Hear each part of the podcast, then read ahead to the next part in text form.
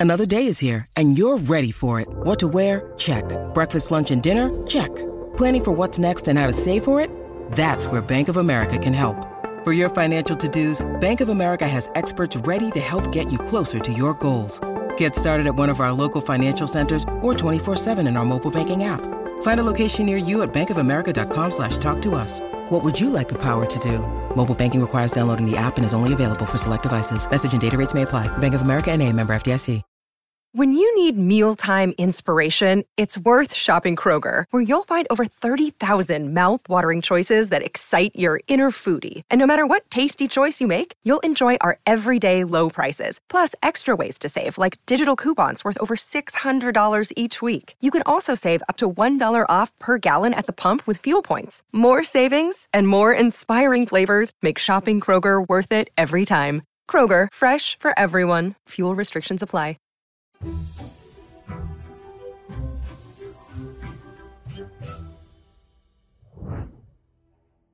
We go from the flyweights all the way to the heavyweights because April is the one month that we have a lot of action.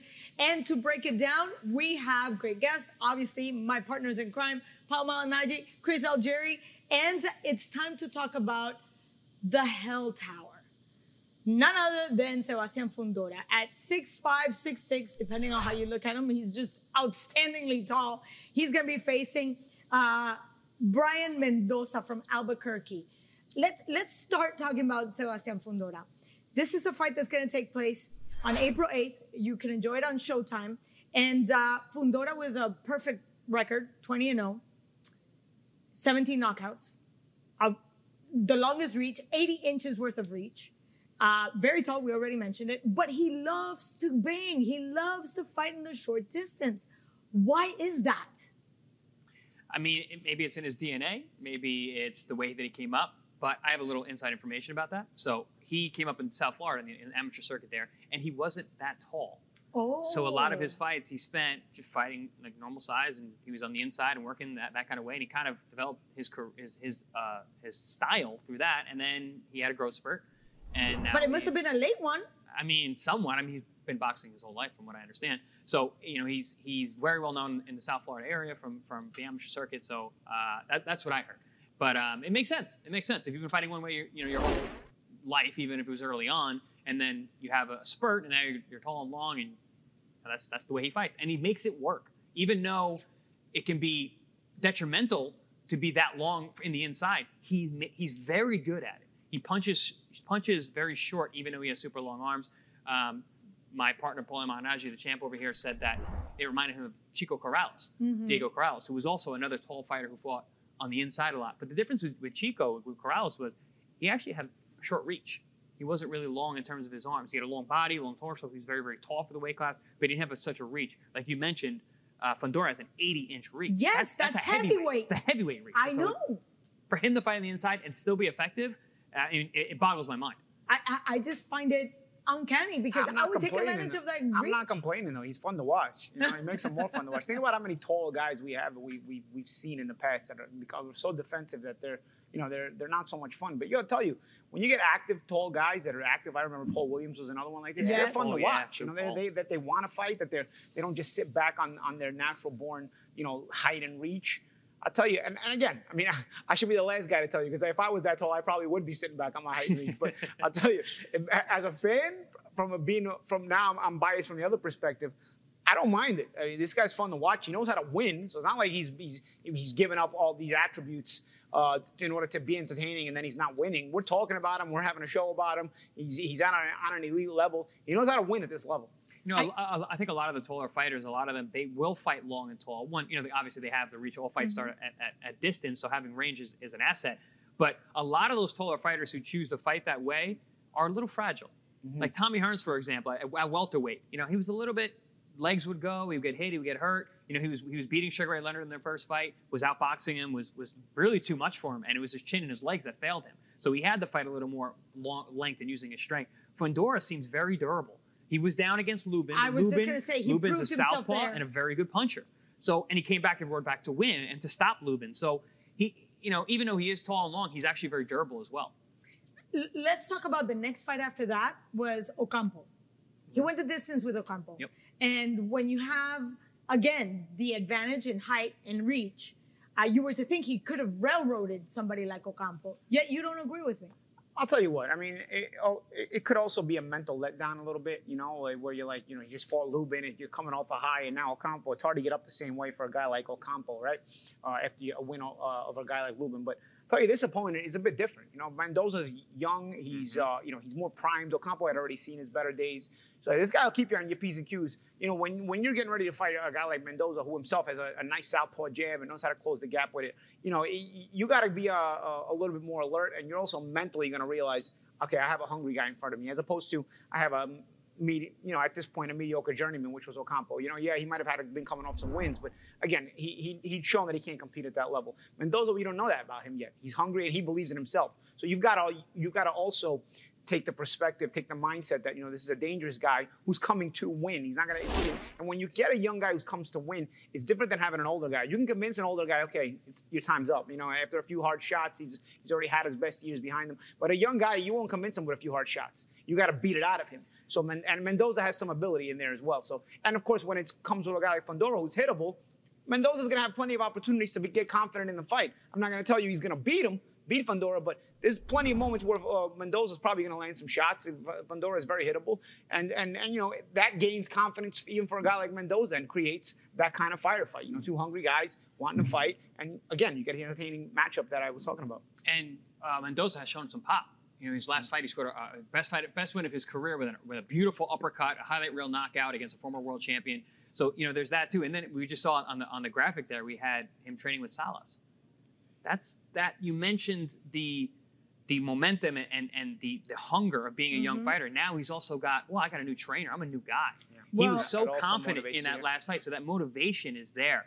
But just a little caveat to go against it.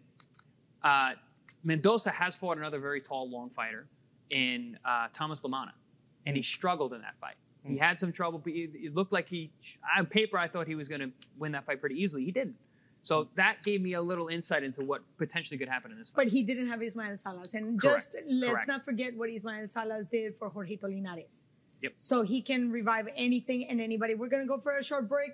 But when we come back, we're going to go with my world champions into the ring and get the keys to victory. Who's going to take the win and how? What does it take to take that win against the Hell Tower, Sebastian Fundora? We'll see. We'll be right back. What's up, guys? We're talking about keys to victory for Sebastian Fundora versus Brian Mendoza. I will be Sebastian Fundora. Paulie here will be Brian Mendoza. Now, for, for Sebastian Fundora has a lot of assets in this fight.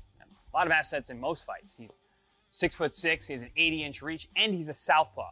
So for him to be effective, he likes to fight on the inside, but he has to do some damage on the way in. So as Mendoza comes in, he's going to have to close the distance. It would be smart for, Mend- for uh, to cause some damage on the way in. Use that jab, even though he's not much of a jabber, but to throw punches as Mendoza's closing the distance.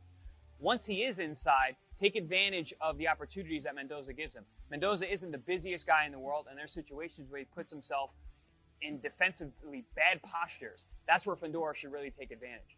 So, for example, on the outside, he's going to have to come to me. Fundora is literally going to be up here. As Mendoza's coming in, trying to wade in, use his jab, he should be firing shots as he's stepping back, looking for those looping shots as he comes up. Fundora has great looping, hooking shots. And with that kind of length, as Mendoza's coming in, there's going to be ample opportunity for hit him to, to hit him as he as he closes that distance. Then once he is inside, make sure that he takes advantage of the opportunities that Mendoza gives him. Mendoza's going to be looking especially to rip the body and then work his way up. As he works his way up, there's going to be opportunities for uppercuts up the middle and hooks and combination punching. Fundora is a volume puncher. Mendoza, not so much. So if Fundora can strike early and finish strong, I think he's going to win most combinations. We're going to be going over some keys for Brian Mendoza to become successful in this fight. Now, a couple of things Mendoza is up against up against a tall order, literally. I mean, first of all, Fundora is a, a difficult opponent, and second of all, he's really, really tall. So he's to have to get on the inside. Luckily for Mendoza, that's not that difficult with Fundora, who doesn't really have much of an outside game, but he's got a very dangerous inside game. So he wants to make sure he gets inside without taking too much damage. And then when he gets inside, wants to be a little busier and attack that body and attack where Fundora gives him a chance to be attacked. He's got to be careful not to come up. Mendoza has, an, has a, a bad habit of sometimes on the inside coming up as he's punching. Against Fundora, that could spell disaster. So let's check it out. So Fundora's going to be really tall. He's not really busy on the outside a lot of times. So you can kind of jab your way in and, and, and, and work your way in and start shooting.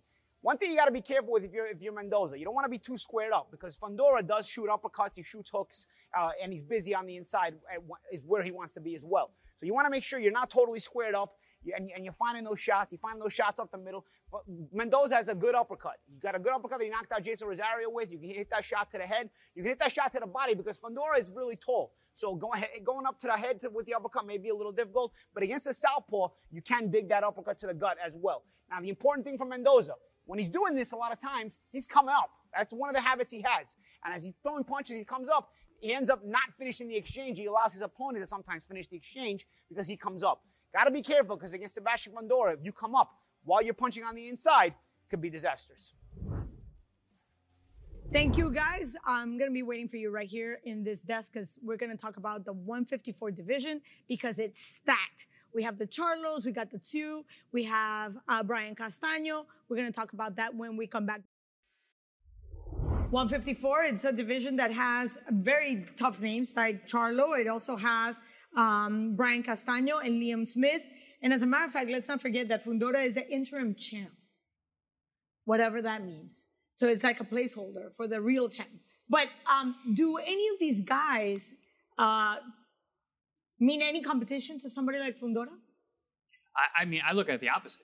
Is Fundora a competition for any of them? I mean, he, he's he's at a lower rung in terms of where his career is at. He's got to work up to those guys.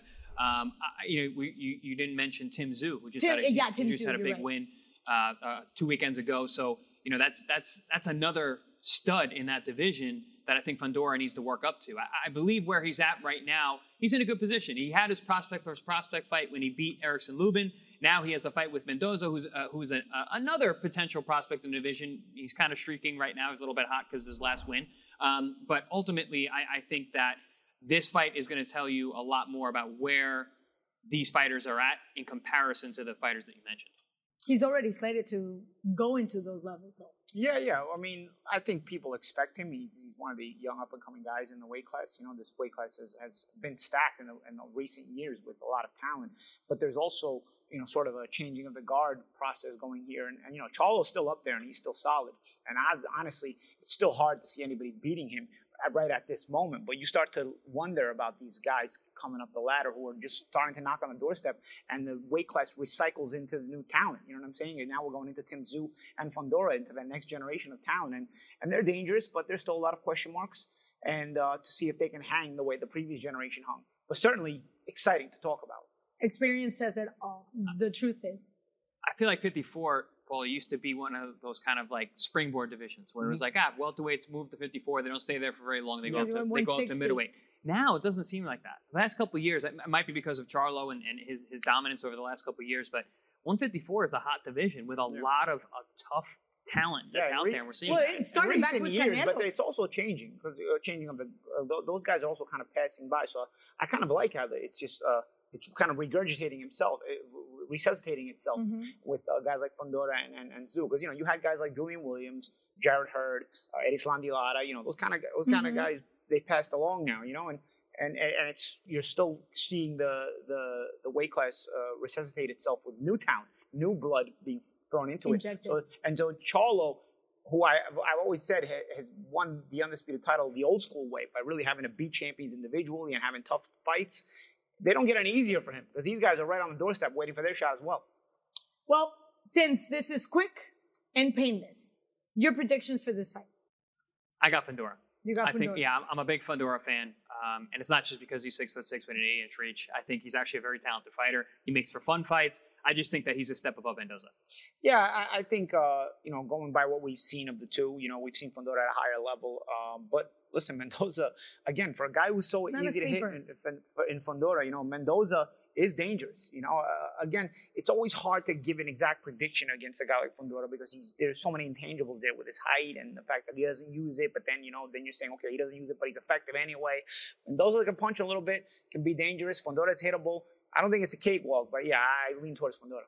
I and I'm gonna add the fact that I lean to Fundora as well.